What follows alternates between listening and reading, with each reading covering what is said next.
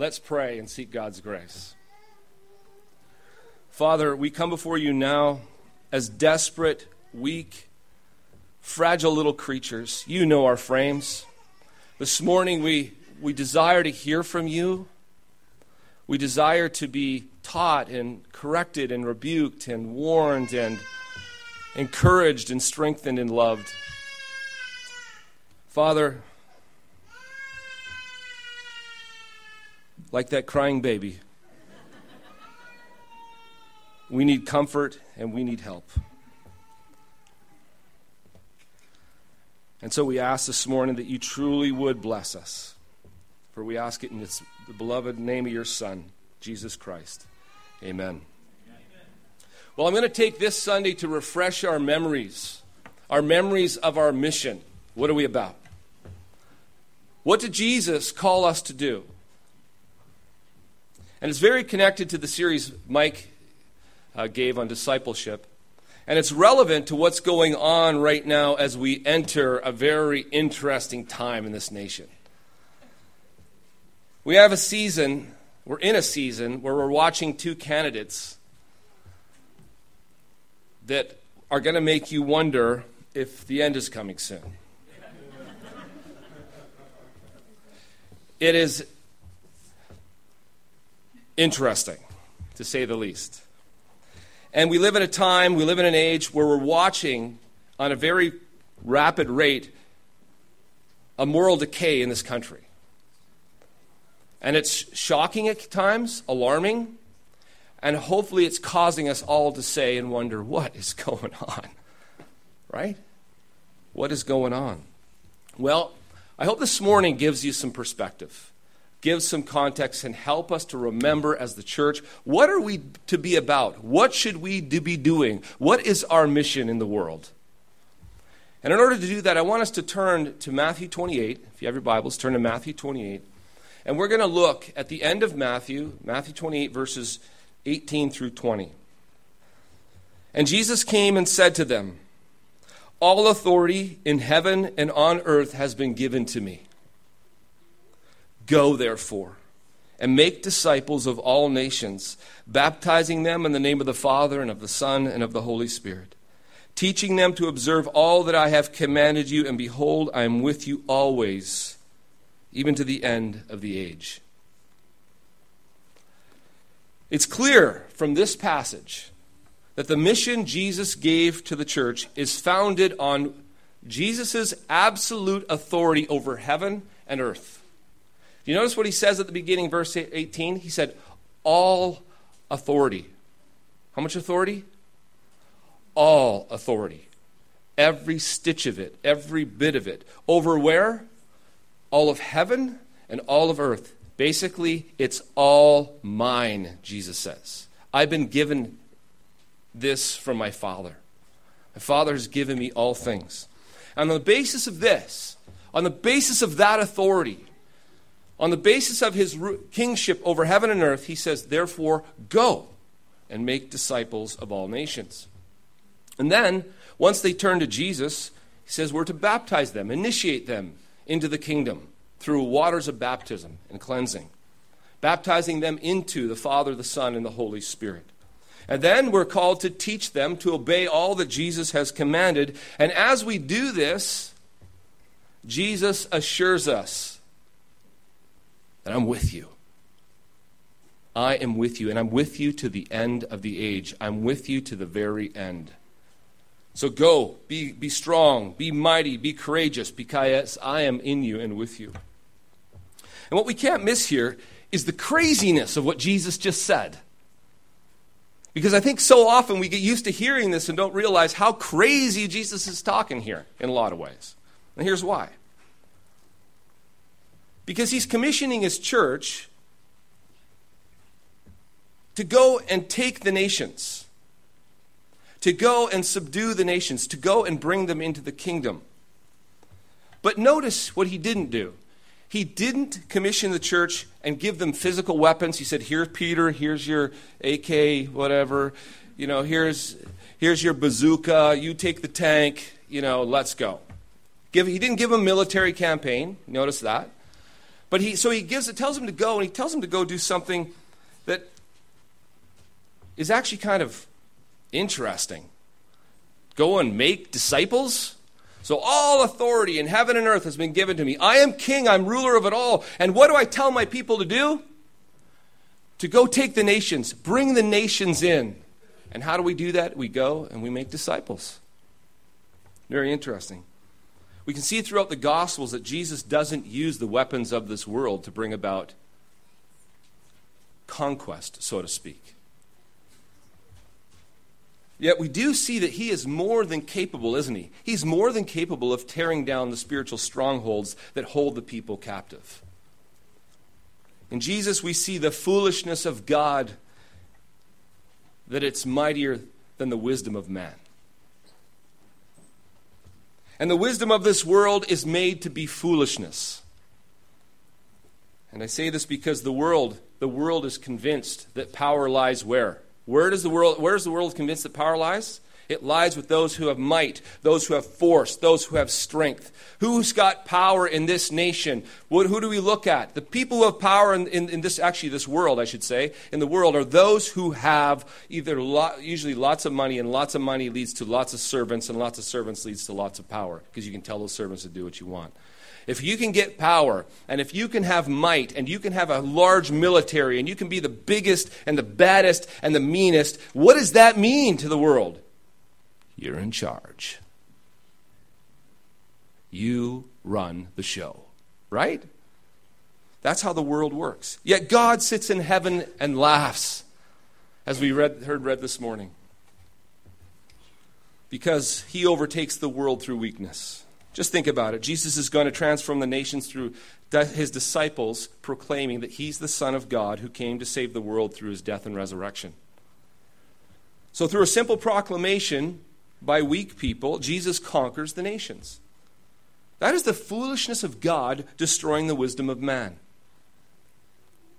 Yet the idea is the, of this actually working is preposterous to the world.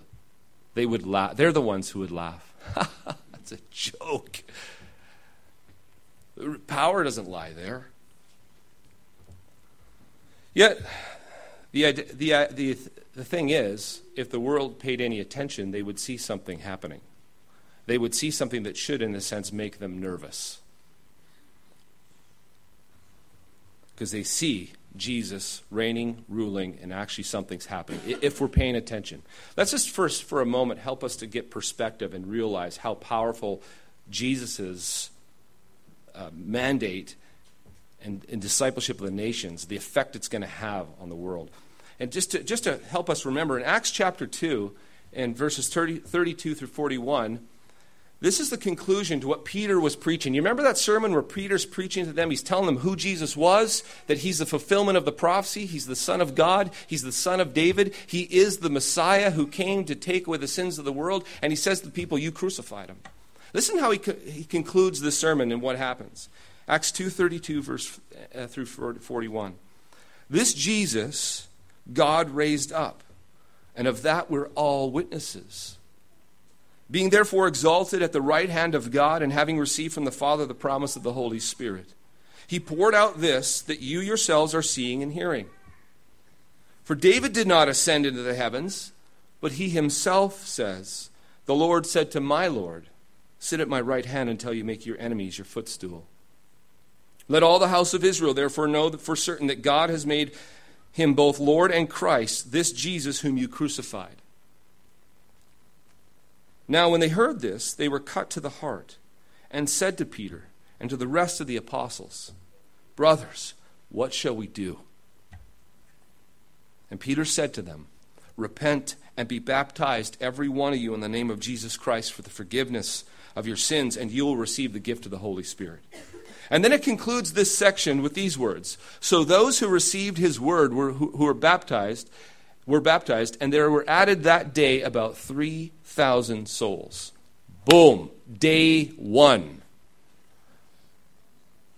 And then this continues throughout the book of Acts. We can see it spreading everywhere. This gospel of Jesus becoming so prominent that it's turning the whole world upside down. It's going and it's spreading everywhere. In Acts 17, 1 through 8, it says this Paul went into the synagogues, as was his custom, sorry, the synagogue, and on, the th- and on three Sabbath days he reasoned with them from the scriptures, explaining and proving that it was necessary for the Christ to suffer and to rise from the dead, and saying, This Jesus whom I proclaim to you is the Christ. And some of them were persuaded and joined Paul and Silas, and as did many of the devoted Greeks, and not a few of the leading women. But the Jews were jealous, and taking some wicked men of the rabble, they formed a mob, set the city in an uproar, and attacked the house of Jason, seeking to bring them out of the crowd, out to the crowd. And when they could not find them, they dragged Jason and some of the brothers before the city authorities, shouting, These men who have turned the world upside down have come here also. And Jason received them, and they were all acting against, saying that they're all acting against the decrees of Caesar, saying, There's another king, Jesus. And this continued like this. This went on throughout, throughout Acts, so much so that Paul says that's the, he, he makes statements about the whole world having heard. The known world at that time, that Roman world, it was spreading everywhere. And it kept spreading. In fact, even as Rome fell, the church went forward and continued to prosper. From then until now, all around the world, billions of people have become into the kingdom of God by ordinary people telling others about this Jesus. This Jesus who forgives and frees and cleanses from all unrighteousness. And then, while they're dis- discipled to maturity, they, they are to go, and they do go and do likewise, and so on and so, so forth. This is the church fulfilling its mission in Matthew 28 the mission Jesus gave to go and make disciples. But on the face of it, truly and really, does it really seem like this would change the world? Does it seem like uh, you and me, us going telling others about this Jesus, that by telling them somehow the Spirit of God would work in them and they would turn to Him and come into His kingdom. And then likewise they would go do, do the same, and then so on and so forth. Does it seem like this would really work? You know what? In times like this, in days like these, and sometimes where you live and in your context, it, it should be a little bit of pressure on your mind in a sense, and even on your heart and your beliefs, and saying, you know, sometimes, Dean, if I'm honest, I doubt it if I'm honest, and I say, is Jesus on the throne, reigning and ruling, bringing the nations into his kingdom? We'd scratch our heads right now and say, I don't know.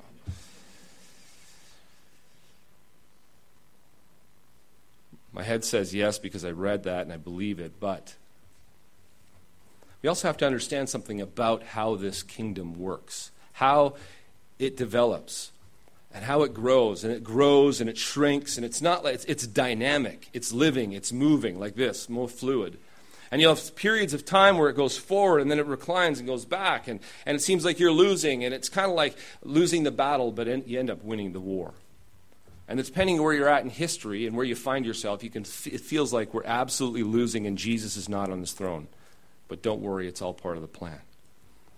In the parable of in Matthew 13, Jesus gave a couple parables about how the kingdom works. He says, like mustard seed and leaven.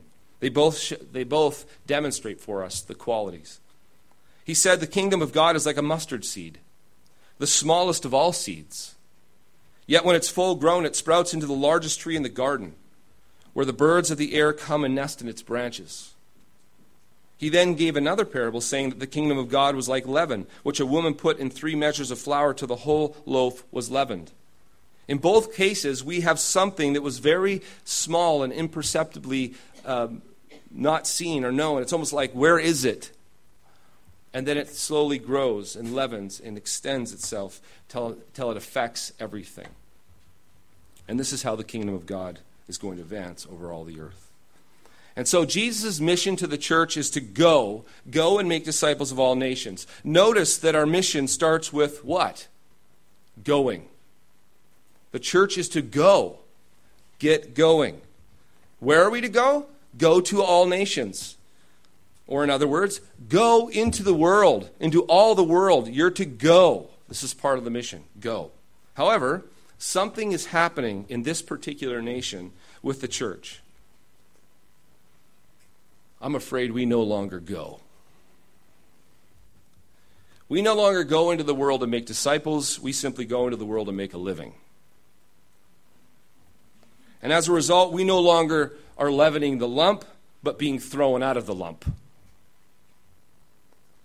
Yet in, in faithful churches, I don't think it's because we don't want to go and make disciples. Especially in our circles, we understand the importance of making dis- uh, disciples. And one thing that we can praise God for is that we have seen a reformation within the church of many people pulling their children out of like public schools and realizing, hey, Jesus wants us to disciple. wow. And so we realize that this is our this is part of our calling to raise up a new generation. And for that we praise God. Thank God that we're discipling our children and pouring our lives into our children and, and, and teaching them the ways of Jesus and helping them understand their world according to God's paradigm. So that part's great. But yet we still have failed to go across our lawns or whatever and reach our neighbors, to go into the world. And here's what I think it is it's not that we don't want to go, but I think if people love the Lord, sometimes we just don't know how to go. And I would say that's, that's usually the case. It's like, a, hey, I, I agree, we need to go. And I think, but like, what does that look like? How do you do that? Where do you start? I, you know, I feel lost. You know? And one thing I know I'm not going to be, I'm not going to be like that, that, that cheese ball, you know, evangelist that I know, and he's like a, he's a used car salesman, he turns everybody off. And yes, that's true. But I think we failed to still, we failed to go. And we failed to go because we don't know how to go. And why is this? And I believe this is because the church has properly failed to disciple and equip the saints to know how to go. And I think this falls straight here on me and the leadership of the church, people like me. Why do we not go? I think for the most part, we're not equipped and trained to go. And, we don't, and, and you're not equipped and trained because, hello, we've not done a good job at training, and equipping the saints to do the work of ministry. And why has that not happened? Because those who've trained and discipled the leaders, us, have not trained and discipled us to go and how to. And we don't know what it looks like half the time. We don't know what to do. And what do we end up with? What's the result of all this? We end up with the church drifting away from its mission, and we, we try real hard to make some converts, but we're horrible at going and making disciples. And whenever this happens, we begin to see an increase of people moving away from God toward a life of unbelief. You can see the inactivity of the church and the, and the, and the lack of engagement of the church in, in, in, culture, in the world today. And the result of the inactivity and the, the, the lack of engagement, the lack of knowledge of how to go and make disciples is affecting the world around us. And so the church has, re, has recoiled. The world is drifting away into unbelief and increasingly so. And we're watching and we're wondering and we don't, what's going on? What's happening? And then the, the church itself has slid, so much of the church has slid into corruption. And because of this, the church has lost its saltiness. And what happens when the church loses its saltiness? Jesus says it's good for nothing but to be thrown out and trampled underfoot by men. And this is where we're at today. But then, what do we do? We react. And we react poorly. Because many in the church are concerned. And they're concerned and they begin to think that if only, man, what's our hope? If only some stellar Christian could get in power. Oh, man, we could make some solid changes in this country. From there, we begin talking amongst ourselves and saying things like, you know, how are we going to stop this landslide of perversion that we see going on? All these things being pushed into policies all over this country. And you're concerned, right? Right. You rightly should be concerned. But we forget. We forget that change never comes through some law or political power. And sure, laws are made and stuff, and there's certain things that are necessary and, and good and right, and Christian don't get me wrong, if you're a Christian, you're, you're in politics, do that faithfully as unto the Lord with all your might, and God bless you. And I think it's a, it's a, it's a worthy calling.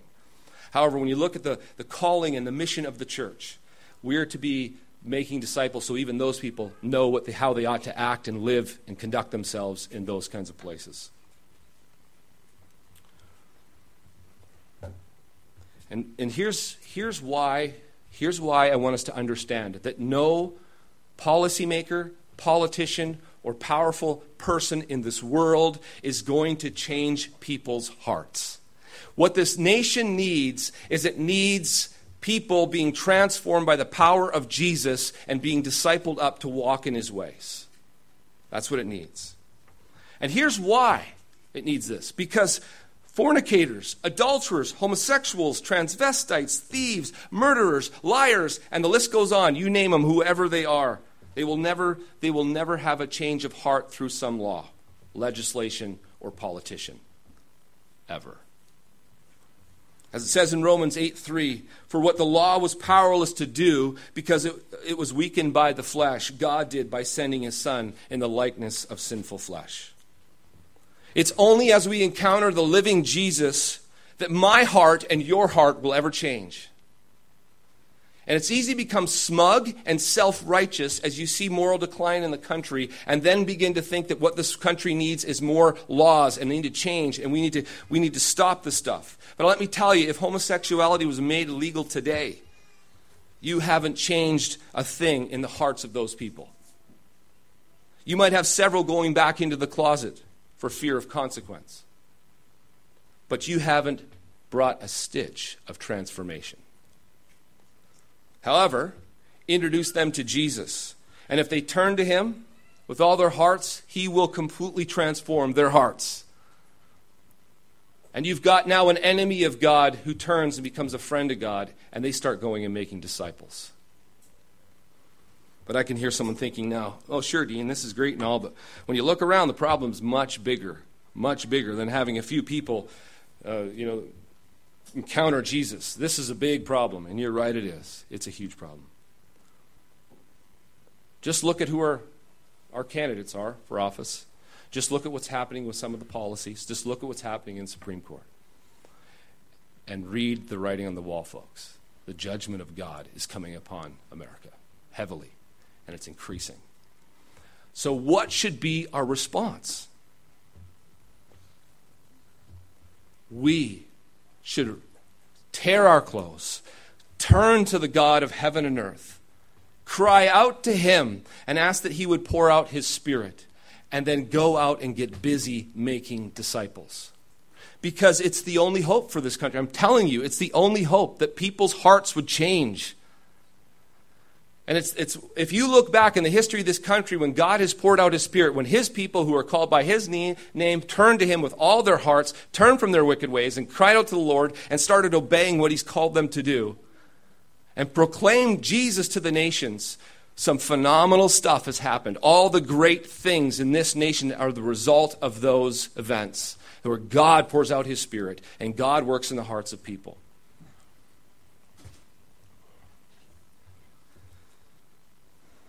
What we can't do is begin thinking that the reason for the moral and political decay in this country is because we have the wrong officials in office. And we just need to make some good decisions about who we place there. That's not the full answer. And I think G- churches that get caught up in a mission, a mission to change political structures and powers and policies, if that's the mission, if that's what you're after, I think you end up leading this country further away from Jesus. Because you see, Jesus already, He's the King of heaven and earth. He sits on His throne and He has a plan. He has a mission. He's commissioned the church and He's told them what to do. He has a plan for bringing healing, for bringing blessing and salvation to the world. But it requires His people going into the world and making disciples. And if this is going to happen, it requires us to be trained and equipped to know how to do that. And this is where we as leadership need to change, and we have plans to do that. We really do need to equip you guys to know how to do that. But before even that, I think perhaps you and I need to encounter the gospel of Jesus again ourselves. And I say this because we have nothing to spread if we ourselves have not encountered the person and power of Jesus, the living Jesus. It isn't that difficult for many in the church to believe that Jesus exists, and if you believe in him, you'll have eternal life. But never actually personally encounter his person or power. It's kind of, dude, I have my ticket, all right? It's like I have my life insurance policy. That's what I heard. Believe in Jesus, and you'll have life eternal. Now let's get on with life. And this dichotomy of understanding that Jesus doesn't, he isn't the savior of the wrath of God in, in, the future from his judgment only. Like that's, that's the whole picture of the gospel. That's part of it, yes. But it's much greater than that. This is why. Why do you think you go and make disciples and then you teach them to obey all that I have commanded you? Why did Jesus disciple his disciples and pour his life into them for three years and still at the end of it, he's realizing there's a lot of work to do and this is why I need to pour out my spirit upon you? If you've ever disciple your children, you know it's a lot of work. It's a lot of labor. But what we need to do is we need to become people who've encountered the person and the power of Jesus. And maybe there's some of you who've encountered, um, you know, maybe had a, a one time, yeah, I remember 20 years ago, I went forward at that altar call and I received Jesus, and wow, that was awesome. I remember that being amazing. Do you realize that we, as the church, we need to encounter the person and power of Jesus on a continual basis? We don't just need a, you know, someone to save us from uh, God's wrath at the end so we go to heaven. We need someone to save us now, right now. I need someone to save me from myself. I need someone, you know what? You know who I've come to learn I am over and over again? I'm weak, I'm frail, I stumble very easily, I'm in desperate need, and I find that, you know, the, the longer you live, the more you realize that you don't have what it, it takes. That, and God has purposely made us weak. God has purposefully made us um, creatures who are highly dependent. But you know what pride does? We keep making resolutions. I'm going to be different. I'm going to get up. I need to get going. And we, make, we make, have new resolves. This time, things are going to change. Are you that full of yourself? Yes, you are. We, we are fools. We are constantly um, thinking way more of ourselves than we ought to. We're, we struggle, we stumble in many ways. And God made us weak creatures because we're dependent. I can't do it apart from Him. And when you get that, you seek Him and you trust Him and you cling to Him and you need Him to be your Savior today. How many of you need strength today? How many of you need salvation today? How many of you need comfort today? How many of you need hope today? How many of you need a Savior today? Well, that's the Jesus you need to encounter. He isn't just a, a, Jesus that saves you from the wrath of God at the end of days so you go to heaven. He's a Jesus who will meet you today and he'll transform you and meet you and comfort you and lift you up and strengthen you today. As Joel read for us this morning about the throne room of grace, any of you who are in need of grace, boldly come. And I think a lot of times, this Christian life, we don't end up encountering the power and the presence and the person of Jesus in our lives personally. All, you know who Jesus is? He's that dude who lived 2,000 plus years ago, did all these great things, and now he sits in heaven, and yeah, now here, here's life. It's very easy in the church to hear Bible stories and know of a Jesus who lived long ago, and not know Jesus who lives today. Do you know Jesus lives? He's alive, working in your lives today. He's alive. You know, when I initially came to know Jesus, I was as lost as lost could be. I was a slave and captive to sin. My life was empty and void and without purpose and meaning. And when I heard who Jesus was, and what he had done to pay for my sin and how it was he was raised from the dead to conquer death, I, tried, I felt him calling and pulling me towards him. And I tried to resist with all my might. Because it, something was happening, and I can't even explain it. I knew that he required of me everything. And I didn't want to give up everything. But I couldn't resist, and I fell and I broke before Jesus, and I cried out to him from the bottoms of my heart, and I put my trust in him. And you know what happened to Dean Hellickson? I became a different person, truly. And I'm telling you that the living person and power of Jesus is transformative to change a person's life. And that happened on that day, and I became a different person. I was an enemy of God doing my own thing. I became a friend of God doing his thing. I was against him, now I was for him. I didn't want anything to do and I, with, with any, any of his program, and then I wanted everything to do with his program. And then as, as the rocky path came, and I stumbled and I fell and I got I wandered and here was this faithful Jesus continuing to rescue me, to save me, to lift me up, to deliver me and give me hope and give me comfort and give me some bad beatings. He was there faithfully all the way through. I continued to know him. I continued to know his power and his presence in my life. And I continued at times, I also knew his, his absence. It felt like, oh Lord, where are you? Have you left me? Have you forsaken me? Where have you gone? Crying out to him, and I found it, I found it continually, time and time again. You know who Jesus is? He's a living, faithful Savior who will save you and deliver you today. And as, as Christians, we need to continually meet the Lord. Know his salvation. Know his deliverance, his comfort, his power, his presence. Jesus is the one who transforms the nations, and I think the church needs to encounter him. Just think, I remember recently I heard this story. Uh, was a lady giving her testimony, and she was she had a continual desire for other women. And from the time she can remember, she wanted to be a guy. Wanted to be a guy, and she had these desires for other women. And as she, she grew up in the church, though, and as she grew up, she knew that this was wrong and it shouldn't be this way, and so she said she continually tried to suppress it, but it continued to grow. So in her late teens and early 20s, she realized, she knew that, that she was powerless to change her. She had been trying to bring reformation to her life and change herself, and it wasn't working. The desires continued to grow. But she came to the end of herself, and then she cried out to Jesus to save her. And you know what happened the first time? You're expecting transformation? No, nothing. And she realized that she didn't cry out to him with her whole heart. She, there was a part of her she kind of cried out to him. I kind of want you to save me, but I actually kind of like the sin. And then she said it went on for a little while, but then she truly she she broke and gave her life completely to Christ and cried out to him from the depths of her heart and said, Jesus, save me from myself. Save me from my lust. Save me from my desires. Save me from, from who I am. And you know what did, Jesus did? He saved her, He delivered her, He changed her heart.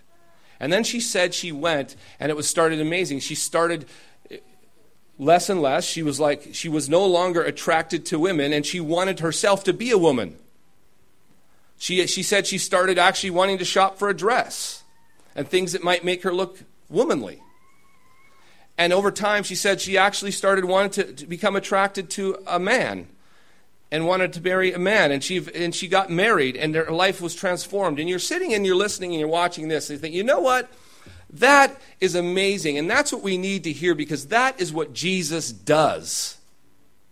Jesus transforms. Jesus is alive today, working miracles in people's lives. And I know that in this congregation, we could say, Do you have a testimony in your life of the grace and power and presence of Jesus? And you will say, There's many here would say, Yes, I do.